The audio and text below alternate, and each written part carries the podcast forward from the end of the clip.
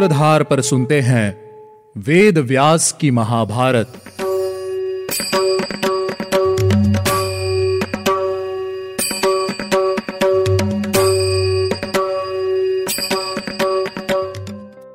Hello listeners स्वागत है आपका वेद व्यास की महाभारत के सीज़न थ्री के रीकैप एपिसोड में। मैं हूँ आपके साथ आपकी सूत्रधार मान्या शर्मा। आज मैं आपको बहुत कम शब्दों में सुनाऊँगी। हमारे सीज़न थ्री की कंप्लीट स्टोरी तो चलिए शुरू करते हैं।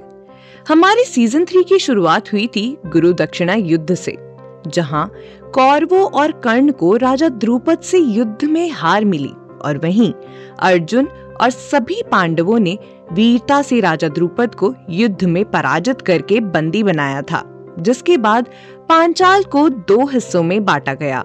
आधा हिस्सा राजा द्रुपद को मिला और आधा हिस्सा मिला द्रोणाचार्य को। इसके बाद हस्तनापुर को उनके युवराज के रूप में मिले पांडु और कुंती नंदन युवराज युधिष्ठिर। लेकिन यह बात ना तो कौरवों को पसंद आई और ना ही राजा धृतराष्ट्र को। अब सभी पांडवों के विरुद्ध षड्यंत्र की रचना होने लगी, जिसमें मुख्य भाग निभाया कणिक ने। कणिक की कूटनीति का सहारा लेते हुए दुर्योधन और राजा धृतराष्ट्र ने सभी पांडवों को कुंती सहित वारणावत भेजने का निश्चय किया, जहाँ उन्होंने पुरोचन की सहायता से लाक्षा ग्रह बनवाया था।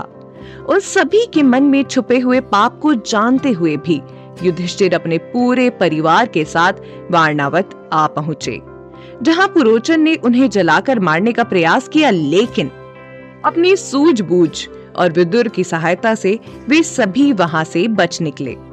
सभी पांडव वन में आ पहुँचे थे, जहाँ उनके लिए एक और चुनौती राह देख रही थी। वन में पांडवों का सामना हुआ हिडिम्ब से। भीम ने अपने बल से हिडिम्ब का वध किया और उसके कुछ दिनों बाद भीम का विवाह हिडिम्ब की बहन हिडिम्बा से कराया गया। भीम से हिडिम्बा को पुत्र की प्राप्ति हुई। जिसका नाम घटोत्कच रखा गया। युधिष्ठिर के द्वारा रखी गई शर्त के अनुसार, हिडिम्बा अब वापस अपने स्थान को लौट गई और घटोत्कच भी उत्तर की ओर चला गया। पांडवों ने भी उस स्थान से प्रस्थान किया। वेद व्यास जी के कहे अनुसार, अब वे एक ब्राह्मण के घर में निवास करने लगे। भीम ने वहाँ भी अपने पराक्रम को सिद्ध किया और उस पूरे नगर को बकासुर के भय से मुक्त कराया।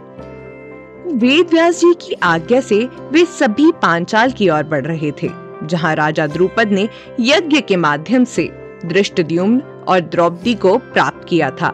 सभी पांडव पांचाल नरेश की पुत्री द्रौपदी के स्वयंवर के लिए पांचाल जा रहे थे। स्वयंवर में भी अपना पराक्रम सिद्ध करते हुए अर्जुन ने द्रौपदी को जीत लिया, लेकिन लेकिन अभी भी उनकी परीक्षाओं का अंत नहीं हुआ है, क्योंकि नियति ने द्रौपदी का विवाह पाँचों पांडवों से तय किया हुआ है।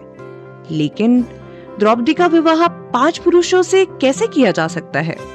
क्या यह धर्म के अनुसार उचित है? अब ये जानने के लिए तो आपको लौटना होगा हमारे सीज़न फोर में। आप सभी का इंतज़ार रहेगा। और अगर आप ये सारी कथाएँ विस्तार से सुनना चाहते हैं तो आज ही सुनिए हमारा सीज़न थ्री उम्मीद है आपको हमारा यह एपिसोड पसंद आया होगा।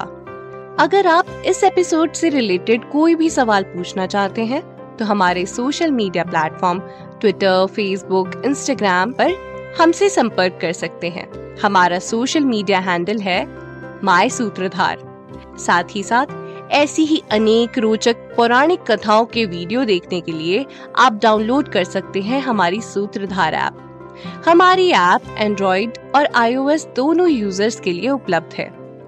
यहाँ आपको हर एक कहानी, सुंदर चित्रण और सटीक फैक्ट्स के साथ मिलेगी। इसके अलावा आप श्री राम कथा मिनी टेल्स पॉडकास्ट हिंदी और इंग्लिश नल दमयंती प्रेम कथा, हिंदी इंग्लिश तथा ऐसी ही अनेक कहानियाँ अपने मन पसंद ऑडियो प्लेटफॉर्म पर सुन सकते हैं। लिंक आपको डिस्क्रिप्शन में मिल जाएगा।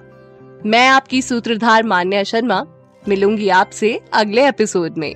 याद रखिएगा, हम हर सोमवार और शुक्रवार आपसे मिलते रहेंगे।